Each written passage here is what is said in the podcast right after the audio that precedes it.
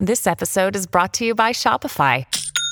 Forget the frustration of picking commerce platforms when you switch your business to Shopify, the global commerce platform that supercharges your selling wherever you sell. With Shopify, you'll harness the same intuitive features, trusted apps, and powerful analytics used by the world's leading brands. Sign up today for your $1 per month trial period at shopify.com slash tech, all lowercase. That's shopify.com slash tech. This episode is brought to you by La Quinta by Wyndham. Your work can take you all over the place, like Texas. You've never been, but it's going to be great because you're staying at La Quinta by Wyndham. Their free bright side breakfast will give you energy for the day ahead. And after, you can unwind using their free high speed Wi Fi. Tonight, La Quinta. Tomorrow, you shine. Book your stay today at lq.com.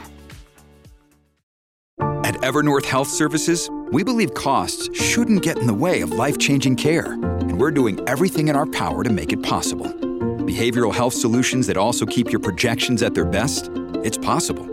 Pharmacy benefits that benefit your bottom line? It's possible. Complex specialty care that cares about your ROI? It's possible. Because we're already doing it. All while saving businesses billions. That's Wonder made possible. Learn more at evernorth.com/wonder. Hello, everybody. This is Marshall Poe, and I'd like to tell you about a great podcast called Philosophical Disquisitions. It's hosted by John Danaher. On the show, he talks to many experts about the interaction of technology and humanity. He has a ton of great episodes, and it's easy to find. It's on Apple Podcasts, or you can find it simply by typing Philosophical Disquisitions into Google. It'll come right up. We really love this podcast, and in fact, we love it so much that we're going to give you a little sample of what you'll find there. The following episode is republished from Philosophical Disquisitions. I hope you enjoy it.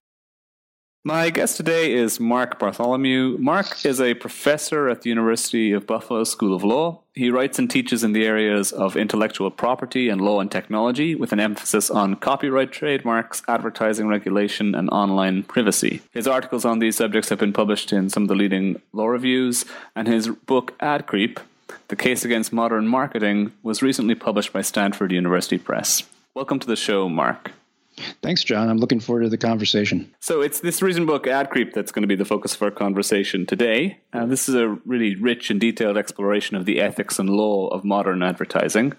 I think it sits well alongside some of the recent books on this topic as well. So, for example, Tim Wu's book, The Attention Merchants, is a detailed history, I guess, of advertising. Uh, yours is more of an ethical or normative take on, on the topic. To set up the issues addressed in your book, I'd like to just start with a story. And this is something I've used before in some of my writing, but it comes from another book by Matthew Crawford, The World Beyond Your Head, which also deals with a similar set of topics. And that book starts with Crawford telling the reader about a revelation he had one day while out shopping for groceries. He says that when he went to pay for them and he swiped his credit card on the machine and waited for the prompt to enter his details, he was surprised to find that he was shown advertisements while he waited for the prompt. And it struck him as amazing that somebody had decided that this moment, the moment between swiping the card and inputting the details, was a moment when they had a captive audience and that they ought to capitalize on it by pushing advertisings to them. So he suddenly noticed that these intrusions into his attention were everywhere, and that virtually all spaces in modern life were being dominated by advertising. I think your book is based on a very similar revelation, um, and it does focus in particular on how technology, politics, and law have conspired to create the phenomenon of ad creep. Now, we're not going to be able to do justice to all of the ideas in your book, but I want to try and hit on the important ideas and arguments. And let me just start with a, a general question, which is like, what is ad creep as you understand it?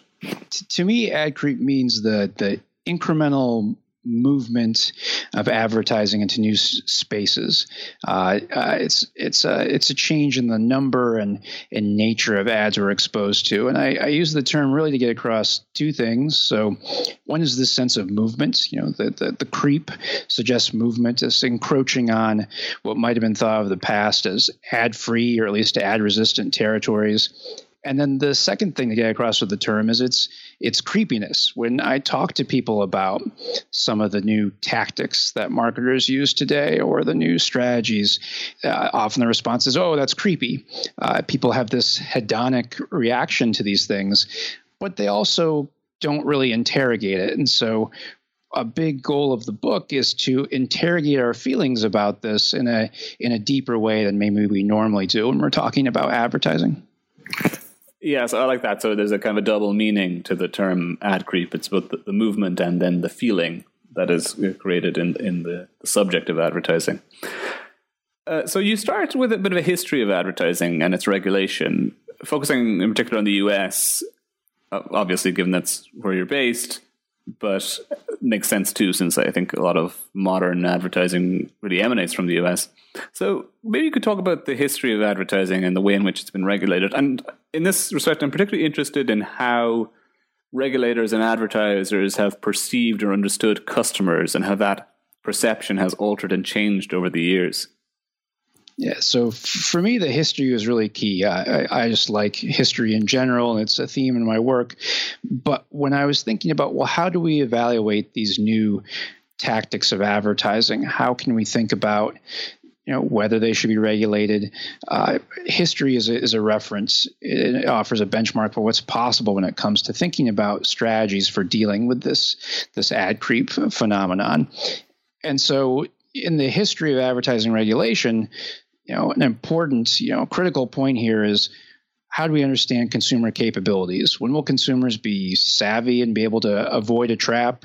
When will they be gullible and fall prey to you know marketplace predators? You know, when are when are we just out of our depth given the information asymmetries that sometimes favor advertisers and and merchants. And so the history of advertising really shows an an ebb and flow to visions of consumer capability. And often this these changes in how we view the consumer agency are tied to technological change. So in the early 1900s, all of a sudden, instead of buying your products at you know the local merchant, you could kind of poke around and inspect them and talk to the merchant uh, themselves about the products, we have mass trans- transportation and and mass marketing and mass production, and it's no longer possible to really interrogate the the provenance of your goods. And at that point, it took some time, but new regulatory structures were put in place because the consumer was just overmatched in this kind of a nationwide uh, uh, marketing culture.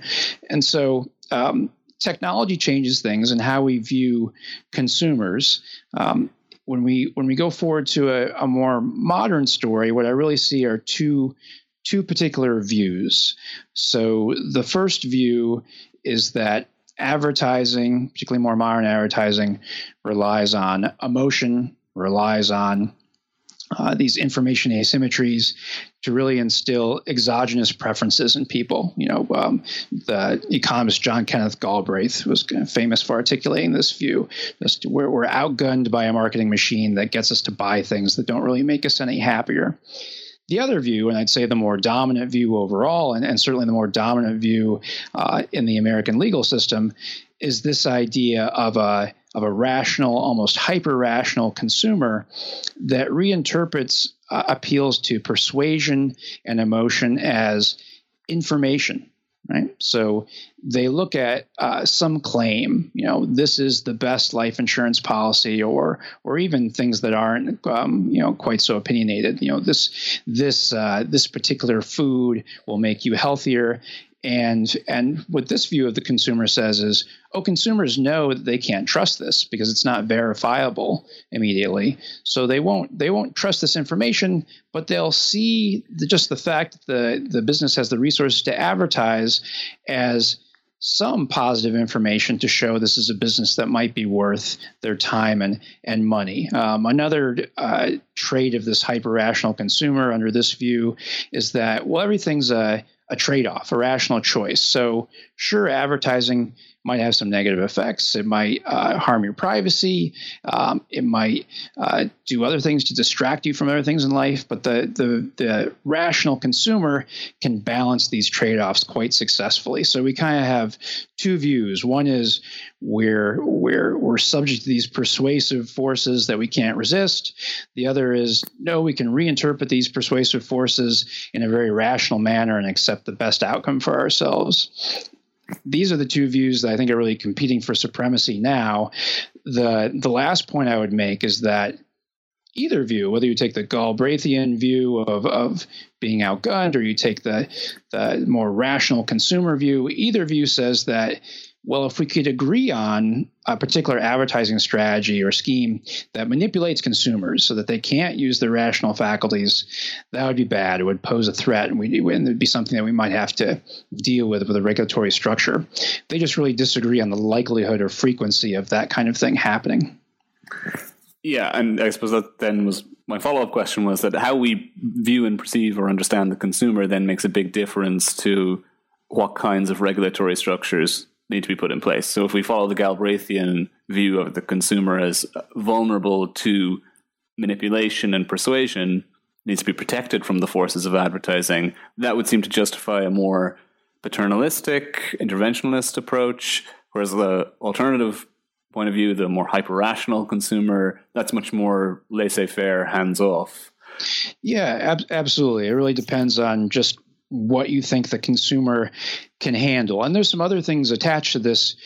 And also there's a concern whether what's our faith in the ability of the government to deal with this? Maybe we have some second thoughts about advertisers but um, if you're in a cultural moment where we're even more skeptical of the government you know uh, informing our, our consumers choices then you might say well I'll, I'll take my chances with the advertisers. But yeah an assessment of consumer capabilities is key.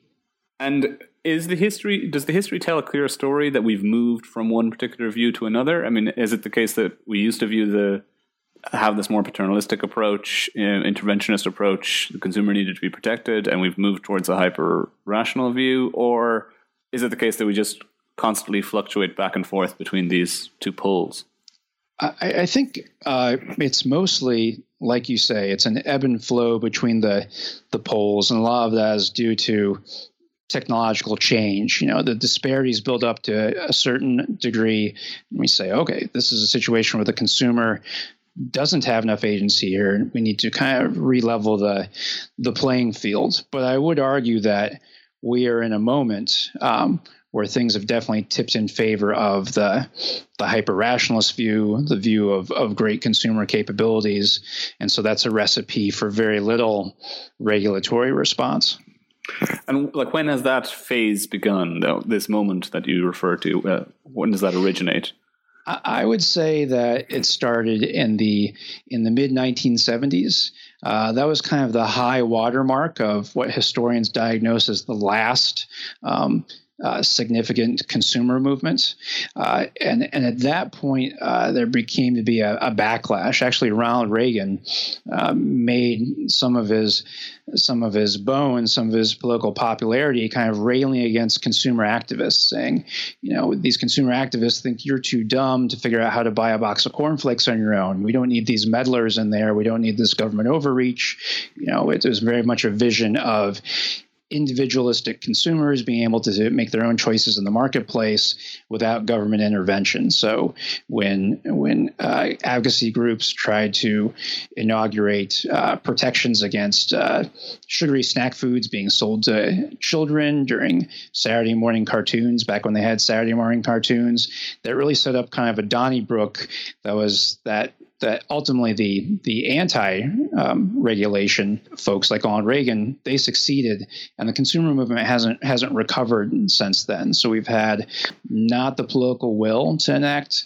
a lot of new consumer regulations, and at the same time, in in the scholarly realm, we've had a view of this rational consumer that's really taken center stage. Uh, so where everything is kind of viewed as what can we do to promote individual choice and efficiency for the consumer and not really recognizing a lot of the the structural deficits that consumers face when they're confronting, you know, the activities of businesses in the marketplace. Do you get any sense that the attitude is different in Europe, in the European context? I, I don't know how much you know about the European context, but um, I mean, my uh, this is where I live, so I guess my day to day sense is that there is a there seem to be quite a lot of attempts to regulate and manage marketing and the information that's pushed towards consumers. And I'm wondering if there's a, a contrast between the jurisdictions. I, I, I think there is. There is. Uh, you know, so uh, we can see a lot of this in kind of the attitude towards online uh, platforms and you know a willingness in Europe to create this new right to be forgotten, um, uh, more willingness to police what advertisers can say. You know, I saw recently that the UK has set new standards for not allowing the use of kind of these blatant sexual stereotypes in advertisements, and you know that's something that you know, depending on perspective, is very unfortunate that in the United States system there would be no attempt to to, to stop that with an actual kind of government uh, regulatory mechanism. So there there there is a difference, I think, and there's and there's a more of a willingness to uh, use the government to restrain certain advertising activities. Um, at the same time, though, I think that that um, it's a difference in degree, and the techniques and the overall movement of ad creep I discussed in the book is very much happening in you know other parts of the world, other Western democracies. Yeah, let, us talk about the two senses of creepiness then that, that kind of motivate the book. So the, the first one is this notion that advertising has moved into new spaces, or I think this phrase is yours, that it's it's begun to colonize new spaces, both public and private spaces. And th- this seems to me like it's the core of the book, the core of the thesis. And you identify some fairly remarkable, and to me anyway, alarming examples of this creep. So could you give examples of, of, of how advertising has moved into both public and private spaces that were previously free from advertising? Sure. Let, let me t- uh, start talk about talking about the, the public space, colonization of public space. So one example of that would be advertising in schools. And I don't want to imply that advertisers never had an influence in public schools, but it's occurring at a much higher level now, at least in the um, in the United States. So we have advertising on the sides of school buses. We have naming rights being auctioned off for high school athletic fields. Uh, there's even been instances where Pizza Hut or McDonald's have had their logos stamped on kids' report cards corporate logos are put on student athlete jerseys. Uh, there's an institution called Channel One, which donates televisions and uh, DVRs to schools. Um, but the catch is, is that, um, and they show a news program. But the catch is that within that news program, there's several, there's a lot of time that's devoted to advertisements the kids are supposed to supposed to watch. And I could go on, but you know, this, I think the schools is a particularly powerful example of advertising colonizing what was once a, a commercial free or at least commercially resistant space. Yeah, in terms of then the um, private spaces that are uh, new private spaces that have been colonized. Yeah, so uh, private spaces, and uh, we can think of a bunch of examples. I, I love the one you relayed from Matthew Crawford's book uh, about the, you know uh, targeting their attention while they're waiting for the credit card transaction to occur. But there's others. So uh, ads on seatback tray tables on airplanes. Uh, there's talking urinal cakes that confront bar patrons. There's uh, dynamic product placement in immersive video games and movies and television.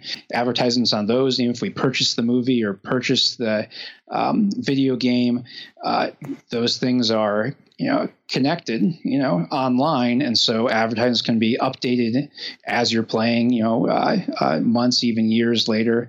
There's also the things that force us to to pay attention in captive spaces. So ads on elevators ads on gas station pumps um, so there's less and less moments for quiet contemplation without being sold to and so i think that you know they're they're different, and we can talk about the differences between public space and private space. But overall, it just means that there's uh, uh, this this colonization of territory that's crowding out other perspectives.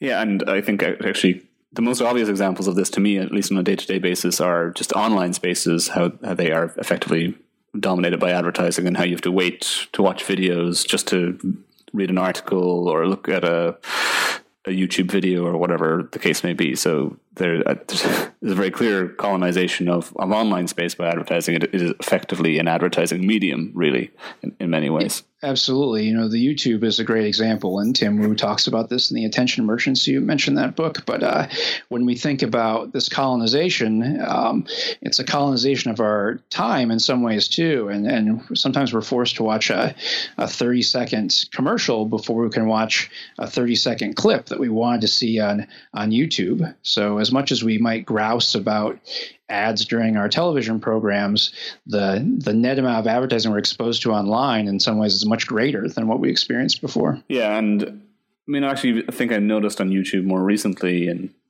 I don't know if this is a new feature, but you used to be allowed to effectively skip an ad after five seconds, which was interesting then because it created a pressure on advertisers to do something really remarkable in that first five seconds to force you to pay attention for a bit longer or encourage you to pay attention for a bit longer. And I, I was interested to see how that arms race was playing out. But now it seems that they uh, force you to watch a full length ad almost more frequently than allowing you to do the five second skip.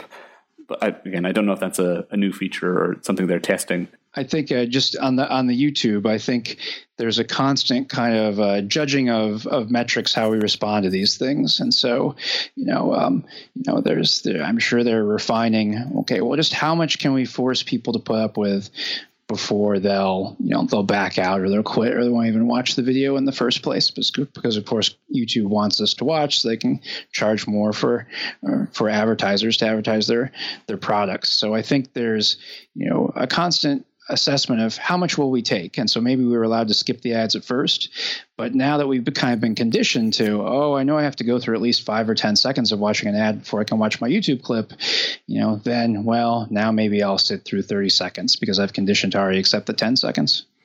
Yeah and we'll come back uh, to some of the technological aspects of this a bit later on because those are really fascinating and important. The thing i wanted to follow up with that question about the, the, the move of advertising into new public and private spaces is why has this been allowed to happen? And you you do tell a story or have a set of arguments about why this has uh, been encouraged or facilitated. So why is this? Yeah, I, I, think it's a collection of things. I'll, I'll I'll just try out a couple. You know, so I think one you know one response is that well, it's part of a more general trend towards privatization, you know, uh, a cultural shift that suggests that, well, what's so sacrosanct about these public spaces? Why not, why not turn them over to to advertisers? Uh, some of it's just kind of path dependence. So I don't want to get into the the legal weeds too much, but at least in the United States story, uh, there was a case filed in the 1970s by Ralph Nader, the famous consumer advocate, actually saying, well, consumers have a First Amendment right to be exposed to advertising. There was a law that tried to prevent pharmacies from advertising the price of uh, prescription items. And he fought against that and won the Supreme Court, but opened sort of a Pandora's box. And now it's the businesses that use this commercial speech, First Amendment right, to, to handcuff regulators when they want to do things to limit or, or alter uh, the flow of, of advertising. So some of that's kind of path dependence. But I also think this is a general disciplinary project. Uh, conducted by advertisers, and we can talk more about that if if you want. But this, you know, this is a constant struggle. Advertisers push and consumers push back, um, but it's also a technological arms race, and consumers over over history have needed some legal backstop to help them as advertisers leverage new technologies. And I think what's going on now is that this push by advertisers, as they've used new technologies, has helped them with this disciplinary project. They've been able to put more advertising into these spaces, maybe without us realizing it, um, while they make it seem normal, while they make it seem like other people are responsible. And so I think that is is in large part the reason for the success of ad creep at this particular moment. Yeah, I mean, there are two questions I just want to ask here on this. This um, one on on the colonization of public spaces. So the, the trend towards privatization is clearly one aspect of this. Is there another aspect here it's just like a withdrawal of funding, or there are funding problems for public institutions, and so they rely on these partnerships with commercial enterprises more and more? And one of the conditions of that, part of the Faustian bargain, so to speak, is to allow and facilitate advertising on their premises. I, I, so I'm skeptical of that explanation. I think that's that's responsible to a degree, uh, but you know the the the thought that somehow well it's cash strapped schools or cash strapped cities that just don't have the money so they have to enter into these um, agreements for naming rights or other things uh, that's not really that true. Uh, it turns out that schools you know public schools in the united states don't make all that much money off this but it's just a little bit extra money.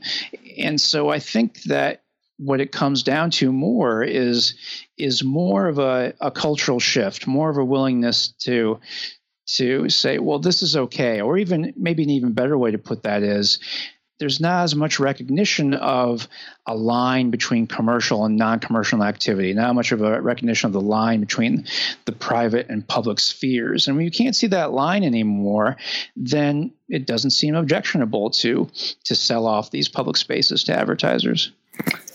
Yeah, and this kind of like, this leads to the other question I wanted to ask, which was about this idea of the commercial speech doctrine. But effectively, that does introduce an equivalency between different kinds of, of speech that are being or information that's being provided and in the public space. So there's no need to protect or view political speech or other kinds of speech as, as somehow sacrosanct and different from from commercial speech. Uh, it, it's all just speech, and you know, it all gets um, added into the marketplace of ideas, so to speak.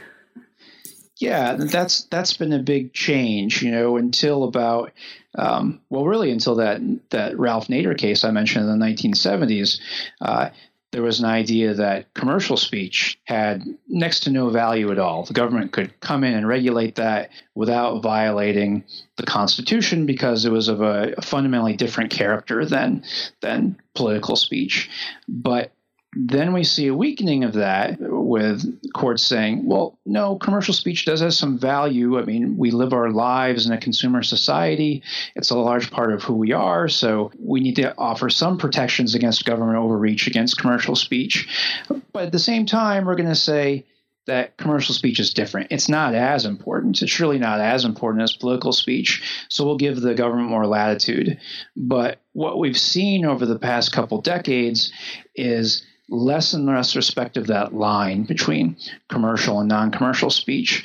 Uh, more and more importance being placed towards uh, commercial speech, arguing that not only that consumers have a right to to hear commercial speech, but even the the corporate speakers themselves have some sort of uh, almost spiritual right to to speak, to to to say these things. And we've seen this in a bunch of decisions, you know, involving campaign finance or or corporations' abilities to to um, you know voice their religious convictions. And so it, it really shows, like you said, this line between political speech and other kinds of speech eroding, you know, so that we can't really point to much of a difference anymore. Yeah, and so this is one of the questions I wanted to ask a bit later on, so I'm just going to ask it now, which is about the corrupting effect this has on, on political discourse. So my general feeling about this, and I don't know if I have a well worked out argument, is that this is this is a bad thing because it's contributing to a general corruption of politics and the notion that everything's for sale, that the public space is no longer a sacrosanct space. There, I think it has major impacts on the equality of participation in the public space. It, you need maybe a corporate backing to actually get anywhere in, in politics. Yeah, so I'm, I'm worried about that corrupting effect on the public sphere. Do you agree with that? I mean, should I be concerned about it, or are there reasons to not be so concerned about it? Yeah, I, am I'm, worried. I'm worried too. So I think I I agree with you. Uh, I recently read a great piece by a communications scholar um, named Michael Serazio, and what he did is he interviewed all these political consultants and, and got their their feelings for what was important in political campaigns. And this is from a United States perspective, but my guess it would apply you know all over the place. And what the interviews revealed is um, a belief that well we we need to sell a candidate just the way we would sell, you know, laundry detergent. And the way we deal with voters is we need to rely on principles of branding and particularly developing emotional connections with the candidates. Uh, and and that comes at the cost of um, not even nuance, but even articulating policy positions. Much better to just kind of have these these emotional, vague connections with candidates that don't involve anything you could kind of point to as, well, this person stands for this instead of instead of that. And when the political consultants are queried about this, they explain it as, well, it's just about um, you know search costs and kind of the you know the attentional capabilities of voters. Um, there's only so much they can handle, so we have to rely on these emotional appeals to succeed. Um, so it's kind of a full scale rejection of the idea of rational, informed citizens that you would you would kind of expect, you know, to that you would need for a functioning democracy. So, you know, I, I see that as as advertising principles and kind of this view of how we appeal to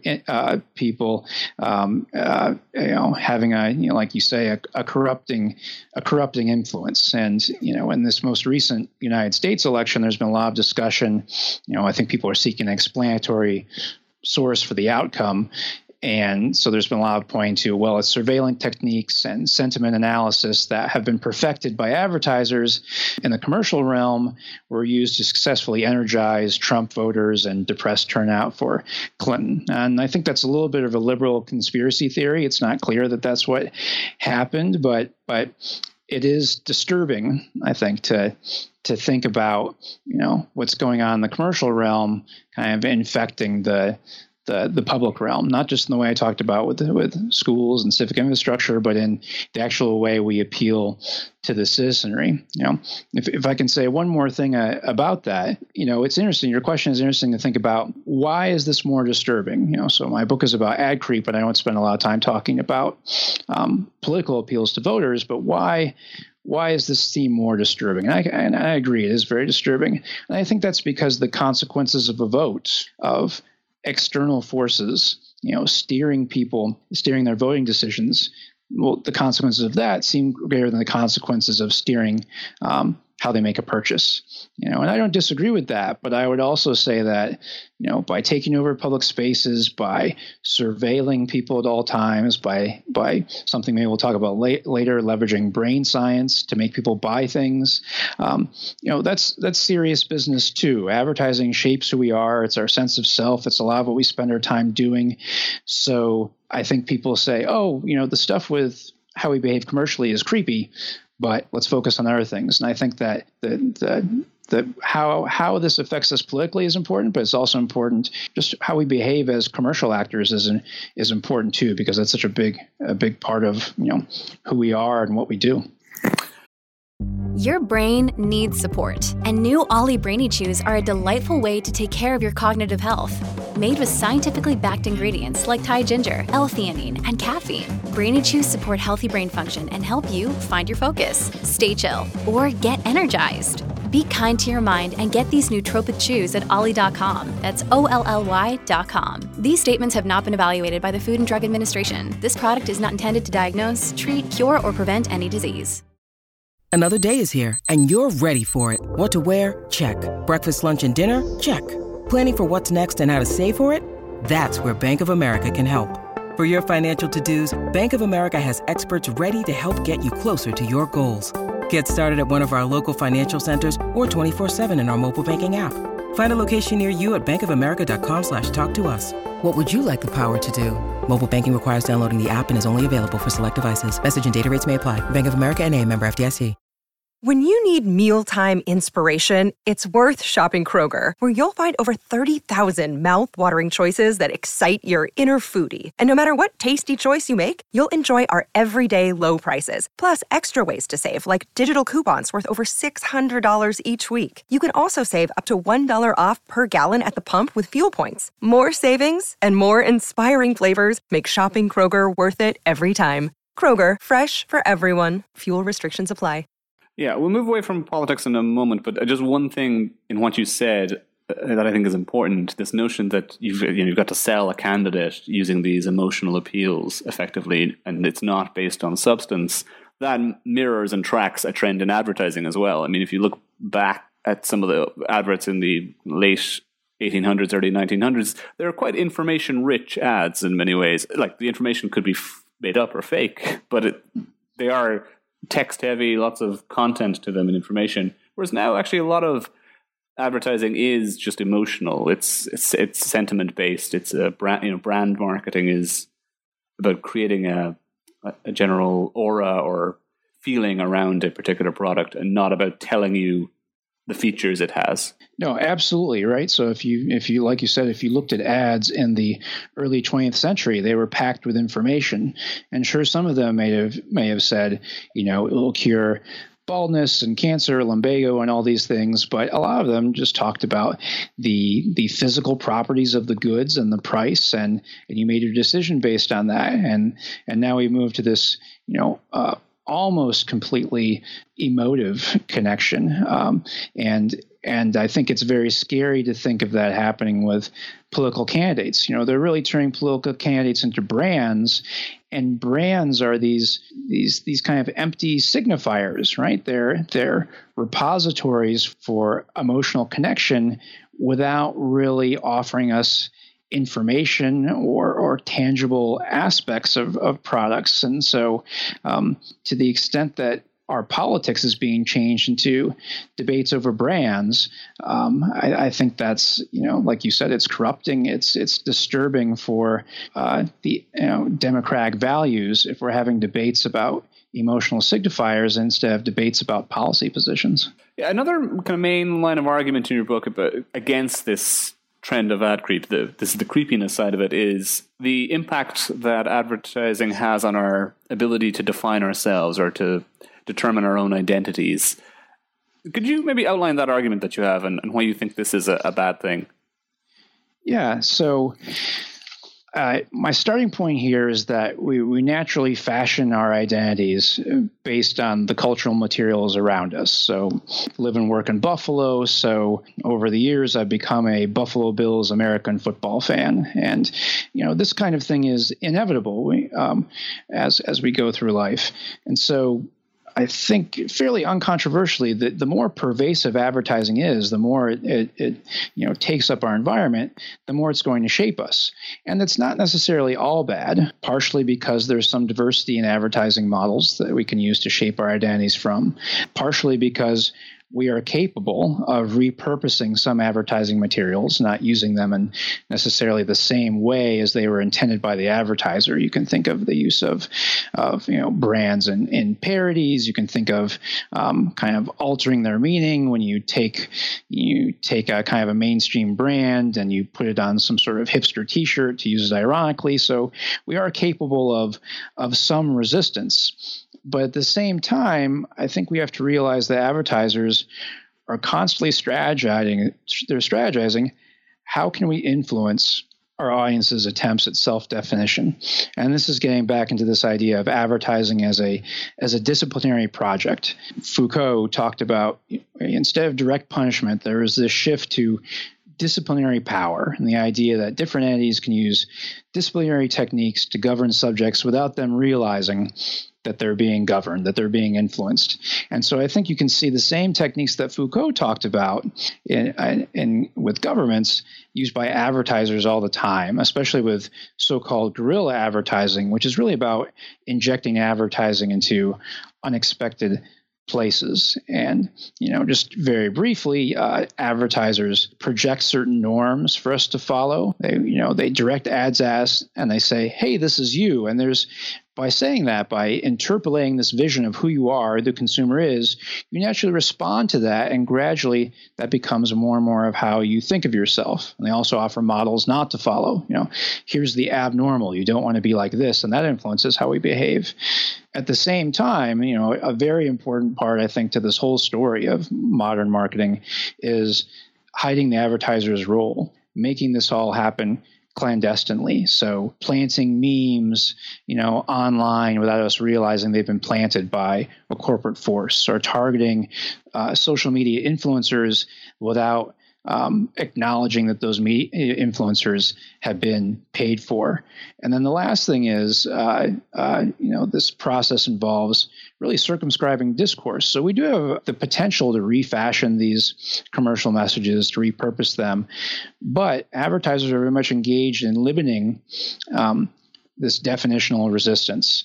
So campaigns that rely on user-generated content, they might seem very organic. They're bubbling up from consumers themselves. They reflect free choice, but they really have all sorts of rules to really narrow the way these presentations are released online. They're they're narrowed to reflect the, the brand owner's preferred model. And and of course, you know, one thing that's part and parcel of all this is massive online surveillance. So our discourse about brands is monitored and responded to very quickly so that if there is a breach or an attempt to really turn around the story of you know, an advertising message about what it means to be a consumer of this particular product, um, um, that's responded to. So again, I think it, it goes to to individual you know, it goes it goes to these information asymmetries and the advertisers have a lot more information on us than we do about them and that's got to influence our our, our, our identity products, our attempts to, to, to fashion our identities in the marketplace. Yeah, I mean, I'm sympathetic to that general line of argument, but then the the critic or skeptic within me then wonders, uh, like how how bad is this and how different is it compared to historical trends? So we've always defined ourselves by our interactions with our material culture, the world around us. And that material culture has in the past been controlled by other kinds of institutions. Tim Wu actually uses the example of religions as the original attention merchants, to use his, his term, controlling what we pay attention to and how we define ourselves. And historically, the state has played a similar role. So I'm just wondering is there something different and special about the way in which advertising affects this process of self definition that should make us extra concerned, or is it just you know part of a general need for eternal vigilance when it comes to these forces that impact on our self definition? Yeah, that, that's that's a that's a great point. I guess what's really interesting about that to me is to think about how advertisers present a somewhat different model for self-definition than those other outside entities you mentioned, say religion or or the states. And so one thing about commercial messaging is it sends out a very I, I think mercenary individualist message you know, advertising is typically about the individual and not the community. Um, you know, and in this way, it's very different from the collectivist messaging we might have heard from the church or the state, which no doubt influence our identities as well. You know, I think commercial messaging makes it harder for people to see the value in trying to come together in a civic minded way. Instead, the message of advertising is, is you deserve it. You, the individual, deserve deserve this. Buy yourself this treat. Um, you know, the, the other thing, and this is, you know, this might be a somewhat obvious point, but that the to the extent that advertising is influencing our self definition as opposed to these other forces, well, it's injecting a very materialist, materialist sensibility into things that arguably is different from religious imagery or state propaganda. You know, there, you know, part of the message might have been some urge to to sacrifice. And of course advertisers don't want us to deny ourselves anything. They want us to do the opposite of of sacrifice. So i think i think those are some lines of difference with these actors in the past and then thinking about well what are the consequences of this? Should we be more worried about what's happening now or is this you know is this a is this a better devil to face than the influence of religion or or the state in the past? And i guess what i would say is that you know i, I think your point about being vigilant has always been important. And you know i'm not a big fan of state propaganda or personally organized religion but I think people, you talk to other people and they'd say, oh, you know, I'm very grateful for this sense of patriotism that was instilled in me. That's part of my self definition. Or, you know, the religious beliefs that were instilled in me. That's a, that's a very salutary influence on, on who I am. And you might have envisioned a place where these different external forces would balance themselves out. So we'd have the state and the church and the, the family balancing each other out or offering a menu to select from. But the book is really about advertising's colonial colonization project mean that we lose these competing perspectives. So, you know, as advertisers continue to take over public infrastructure, the state becomes less important. And even as as advertisers co-opt kind of our messaging with friends and family, well, those those uh, um, you know close social networks become less influential. And so the concern I have is that advertising's colonization project would become the most important or the dominant external force that shapes who we are, and we want to have the balance of these other perspectives. Yeah, uh, one thing that does make it very different, perhaps nowadays, is the technological side of this, and uh, this is really another kind of key feature of your book. You go into a lot of detail on the technology of advertising and how we're being surveyed and how this is facilitating digital marketing. And this is a huge topic, but could you just give us a sense of like what's being done to command our attention and to push advertising to us through technology and through digital media? Yeah. So, so I think the surveillance aspect is is crucial, um, and the bottom line is there there's nowhere to hide, and I think a, lot of people realize this. I would guess, especially the listeners to your your podcast, John, are very aware of this um, that we're all being tracked. But I think there's a general lack of awareness about the power to make connections between our different online trips. We know that if we go to one site, we're tracked, and if we go to another site, we're tracked.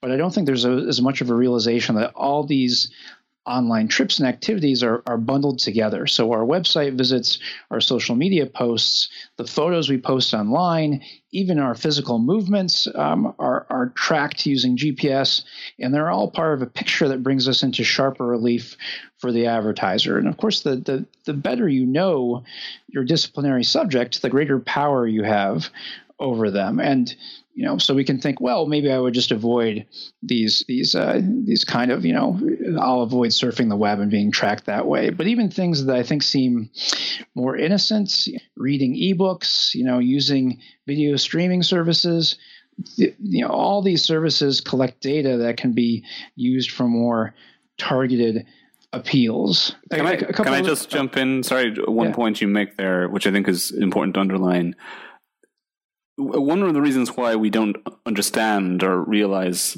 that all this information is being knitted together is that there are these entities, these data brokers, and I should know their names. Some of these companies, maybe you can remember their names, but um, they they play a very critical role in digital marketing and, and advertising, and they are effectively like non not in the public sphere at all. Like, I don't think again the fact that I don't even know their names. I know Facebook and I know Google, but I don't remember the the digital uh, in- information brokers who kind of knit together all our digital footprints. Yeah, absolutely. So, like Acxiom is, that, is yeah, the name that, of one, one of the, the, yeah, one of the really big ones I can I can think of. When you look at the the the number of people they have files on and the the extensive nature of those files, it's incredible. You know, virtually every American, and I'm sure this applies for um, residents of other countries too. There's a file that Acxiom has on them, and and like you said, it knits together all these different trips to these different entities together. And you know there's a, a, there's a tremendous power in being able to aggregate all this information. It, it lets you know the the subject on a much better level than if you just cataloged you know their visits to one website. So you know that's that i think that really changes um, how how advertisers know us, how they can influence us. You know, the other part of this is just the um, the laws of big data, right? So so much information is being collected that even if you try to have very little known about you, so much is being collected by everyone else that they can make predictions about you based on very little information because they can correlate, you know, two or three data points that you've allowed to be transmitted out there um, with all the information they have on other people. Um, so it's getting harder and harder to to hide, you know, um, and it's it's really it's really impossible to avoid being tracked. You know, I try to use some things, but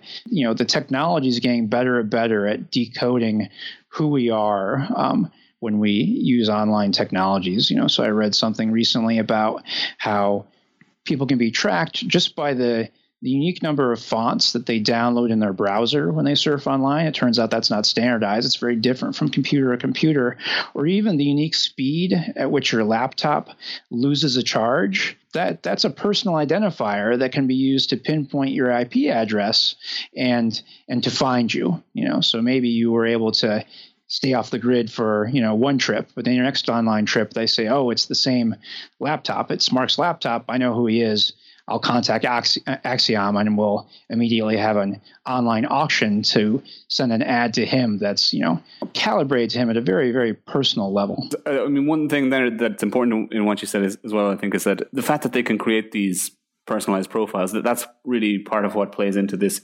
ideology underlying how advertising impacts our process of self definition, this mercenary and individualist ideology that you alluded to earlier on. And so I just wanted to, to, emphasize that out of what, what you just said. The other thing then that's critical about this, this digital panopticon is how it, in a sense, hides in plain sight. And what I mean by that is that, you know, I'm aware of surveillance. I know that it's happening. At an intellectual level, I know it's happening. But when I go browsing web pages and checking my Facebook feed, I'm not I'm not that aware that everything I'm doing, every click I make, how long I'm spending on the page, how long I'm looking at something when I'm reading an ebook. I'm not I'm not really that emotionally aware, I think, of that being constantly monitored. It's not like Amazon sends me a, a warning saying just just so you know while you're reading this page, we are figuring out how long you're taking to read this book and we're looking at all the kinds of books that you like and the ones that you spend more time on and we'll use that to push you other books that you will like in the future. I know it's happening, but it's not. I'm not constantly reminded of it.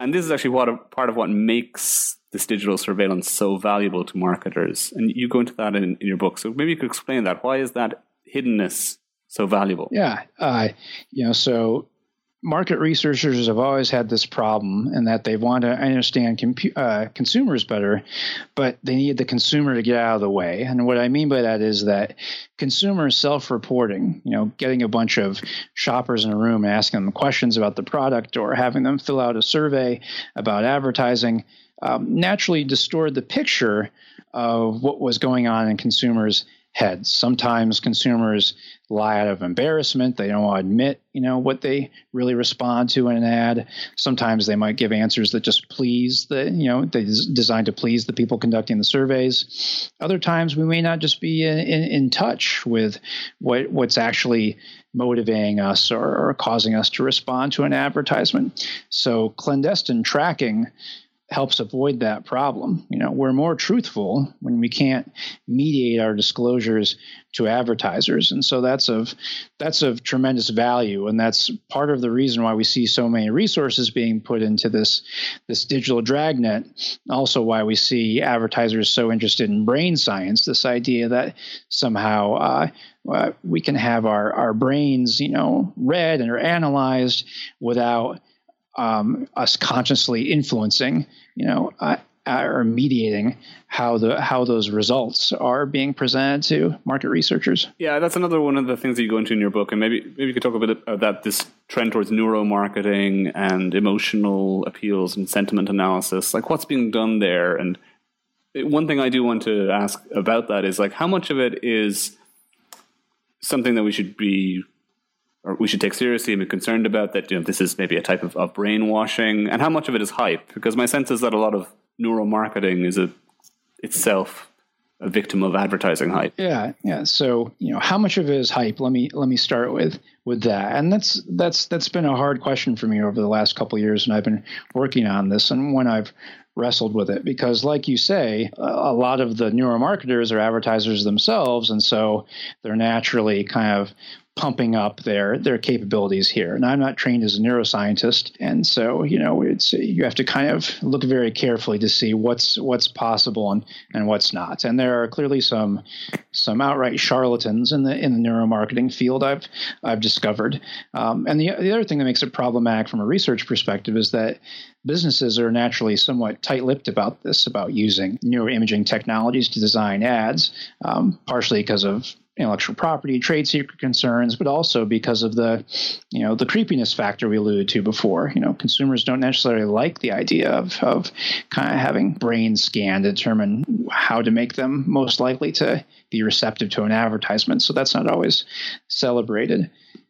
Still, I, I think at this point, I've uncovered enough evidence, at least, to think that there is a there is a there there. Um, there. There's no doubt that the science has improved. So, just the processing speeds that are involved, being able to track now how people respond to advertising in real time, to measure what parts of the brain react to different stimuli, to, to see what are the you know what are the neural hallmarks what's the what's this you know the the signatures in the brain that show when particular emotions are being felt or when someone is being presented with say their first choice brand um, you know that's becoming you know not just uh, theoretical that's becoming actually possible today so i th- i think there's there's there's something there's something there. You know, if if if market researchers are able to see how react, we react to advertising and to continually fine tune their ability to see those reactions, there's there, there's a possibility to really leverage that to make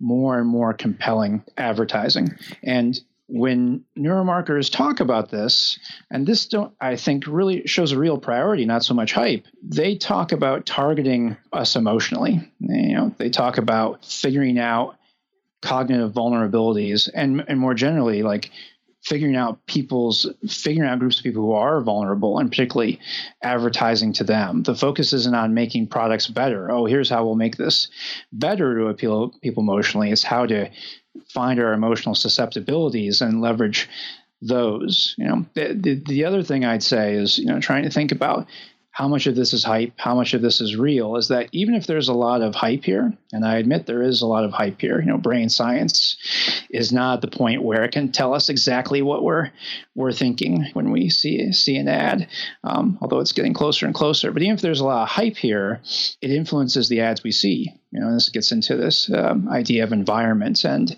and self definition. Um, the more advertisers rely on techniques like this, you know, brain scans and surveillance and less on focus groups and surveys, the more they're circumscribing what used to be a fairly robust discourse between consumers and advertisers. We used to have more pathways to talk back to influence, you know, the products we we are exposed to, the the advertising we see. Um, those are being cut off more and more. We don't have the opportunity to mediate, you know, and to influence advertisers as much. And then the other thing is that by bypassing the consumer's conscious desire to self present in uh, a particular way to market researchers, neuromarketing, I fear, is is is going to seize on our worst, you know, most base instincts. Um, so, it, you know, if we're if we're polled, you know, in an interview, we might not admit to, oh, I was really influenced by that that appeal. That was, you know, I was crude. It was, it was sexist. It was even racist. You know, we know enough, uh, given social norms, not to admit to that. But if that seems to be what we respond to um, in a neuromarketing per- way, then that's what advertisers might might use in their ads. I have one example of this, if it's okay to to share. Um, this is an ad for for Cheetos. Right, so the uh, Frito Lay, the company that owns Cheetos, the the cheese puff snack food, scanned the brains of consumers and also conducted oral interviews with them. And what they what people complained about in the oral interviews is they said Cheetos are delicious, but we don't like the orange dust that gets encrusted in our fingers. You know, that's that's a downside. But in the the scans, supposedly what was what was revealed is that people um, their brains lit up. There was a pleasurable sense of, uh, sensation from having the seeing images of the dust on people's fingers. You know, and you can hypothesize this took them back to childhood, or you know, was sort of this you know this this freeing idea of being transgressive because when we're older, we're not allowed to have you know orange fingers. Whatever the reason is, and whether there's even rights, you know, whether whether they even read the brain scans right, um, the folks at Frito Lay took this information, changed their advertising strategy to one that really relied on kind of this antisocial campaign where the Cheetos mascot egged people on to do antisocial things. So, you know, they're at a public laundromat and the Cheetos mascot eggs someone on to dump uh, these orange Cheetos into someone's pristine load of white laundry. There's another one where where the Cheetos mascot encourages uh, an actor in the commercial who's supposed to represent kind of the everyman to mash some Cheetos into the very tidy keyboard and, and desk setup of a coworker where while they leave. And critics, you know, didn't like these commercials. They said they were antisocial and nihilistic. When they pulled consumers, they said they didn't like the commercials. But Cheetos said, well, the brain scans tell us to go in a certain direction, and we will. And, you know, at least if you believe um, some reports, it, it, it goosed their sales. So my guess is that they'll be even more receptive to the next neuromarketing study down the road. Yeah, that's a good example of of the influence and impact of neuromarketing, irrespective of, I guess, whether it, whether it's correct or like how that association between the pleasurable sensation and the the orange dust on your fingers arose. Um, okay, so, so, to this point, we've been talking about advertising in a sense as an us versus them relationship, where it's the advertisers and there's us, the ordinary consumers. But one of the things that you talk about in relation to ad creep, and something that I actually feel acutely myself all the time, is that it's pushing us towards self marketing, and co- we're constantly in a process of selling ourselves. Now, maybe this is something that academics have always felt, but it seems to me that modern academia is largely centered around the notion of, of selling yourself and there are various metrics for measuring how successful you are in selling yourself you know the number of downloads and citations and retweets or whatever the case may be. So i, I, I do feel myself to be in this constant process of, of self-marketing. And i'm trying to figure out wh- why this is happening and also whether it's a bad thing. So I have a book on my shelves next to me as I speak to you called To Sell Is Human by Dan Pink, which you probably are familiar with, which essentially argues that the persuasion and advertising are, are part of what we do as human beings. Rather than being something sleazy, he views it as uh, a, a, a key capacity or skill that all humans should have. And I have some sympathy with that idea because we are social animals and we do have to persuade our peers and position ourselves within social hierarchies and social groups. And I'm not sure that we could ever escape that dynamic. That said, I do feel frustrated uh, at the demand or requirement for constant self marketing at the moment. So I'm hoping maybe you could uh, help me to understand and figure out my frustration with this. So, so why why is this happening? Why are we constantly being pushed to self marketing? And is it a bad thing? Yeah. Well, let me begin by by as a fellow academic, you know, I, I, share your kind of concern or or worry about you know a push to to kind of uh, persuade and and and present and win over followers um, today. You know, I, I, you know I have a bunch of kind of baby boomers who are on our, my faculty here, and they'll kind of talk to me and sort of shake their heads and be like, "Yeah, we, I never had to to to go to these lengths, you know, before to to sell myself and my work." It's sort of just people people noticed it on on their own. Whether that's true or not, I don't know. But we do see all these kind of metrics for for academic measurement now that I don't think existed, at least in such a kind of a quantified and perhaps perhaps comprehensive manner um, you know, in the in the in the past. Of course, we've always tried to persuade people. Of course, we've always kind of tried to to sell ourselves. You know, that's I, I, think you're right. That's part of being being human. And, you know, in the book, I talk a little bit about uh, the sociologist Erving Goffman and how he analyzed people who were uh, going to a cocktail party and kind of changing their their entire manner depending on which circle they sort of rotated to, which people they talked to. And he said, well, they're they're like actors in a play, and you might think, oh, that seems so fake, that seems so non genuine. But to Goffman, you know, he said, well, this is just part of being human. It's part of kind of experimenting with different identities. It's it's it's part of being a social animal. You know, so so I agree with you that that you know persuading and selling yourself, you know, by itself is is not not objectionable. I, I think what's different now, and uh, what maybe want to try to think about it hard and talk about in the book, is that there is it's now we're confined by these digital architectures in which we're doing the persuading now, and these digital architectures have a couple features that I think change the manner of our our self presentation. So one is is that there's quantification possible, quantification of our social relations in a way that just wasn't possible before. And quantification has consequences. When you can put a number on something, I think that changes how people uh, behave. So the the type of self presentation is is different. You know, before we might have wanted to persuade followers or colleagues of something but we weren't trying to gain numbers in the same way. We weren't trying to gain a mass of, of followers. But now we have kind of the gamification of our interpersonal contacts. So we're you know we're trying to win likes or those hearts you can get on Twitter. Um, you know, it's it's kind of an, an addictive game, as you know Adam Alter would talk about in his his his recent book Irresistible. Um, and then at the same time, there's a commodification thanks to this numerification, which means we can actually put a money, a monetary value on it. And I don't think that was possible to the same way before. You know, so now we have social influencers who are paid to peddle products to their contacts, you know, even their their friends. And you don't have to be a social influencer with millions of followers. You can have a very meager following, and because of this numerification, it's enough to get you in, the action. You get a little, you can get a little bit of money for it, or you know, a, a free product or something like that. So we can behave like the celebrity end, endorser if we're not getting paid to the same degree. And so, I think that can be corrupting right? Um, this isn't always open, it's not always transparent. Um, and even though we've always tried to sell, or, or even though we've always tried to persuade people and to make ourselves look good in other people's eyes, I think there were also moments we could let our guard down. And We'd say, well, this is a relationship with family or friends where I'm not expecting to be sold to. And and the numerification of all this, you know, the ability to analyze our social graphs and see how much they're worth, um, potentially turns what was traditionally a non-commercial sphere of activity into a commercial one. So I worry about that. And then another aspect of this digital architecture, I think, um, that's changed the rules of the game is that unlike the Goffman example of us kind of uh, slightly changing who we are as we navigate through this cocktail party.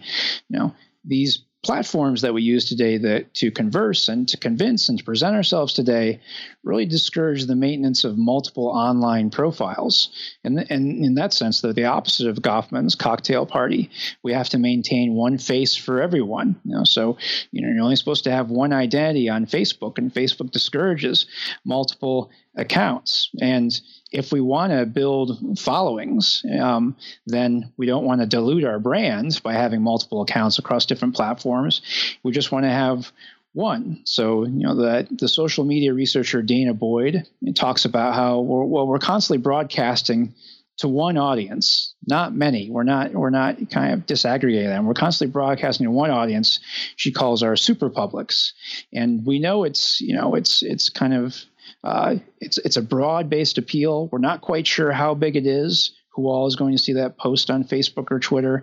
Um, but we know we're broadcasting to that, and I think that changes how we might present and persuade in a different way than in, in the past. Yeah, I know. I mean, that all rings true to me as um, the feature of, of, of, this modern self marketing trend. Uh, I mean, one aspect of it that I also I don't know if you will agree or disagree with this, but uh, part of this I think is bound up with the the move towards more precarious forms of employment, the you know the so-called gig economy.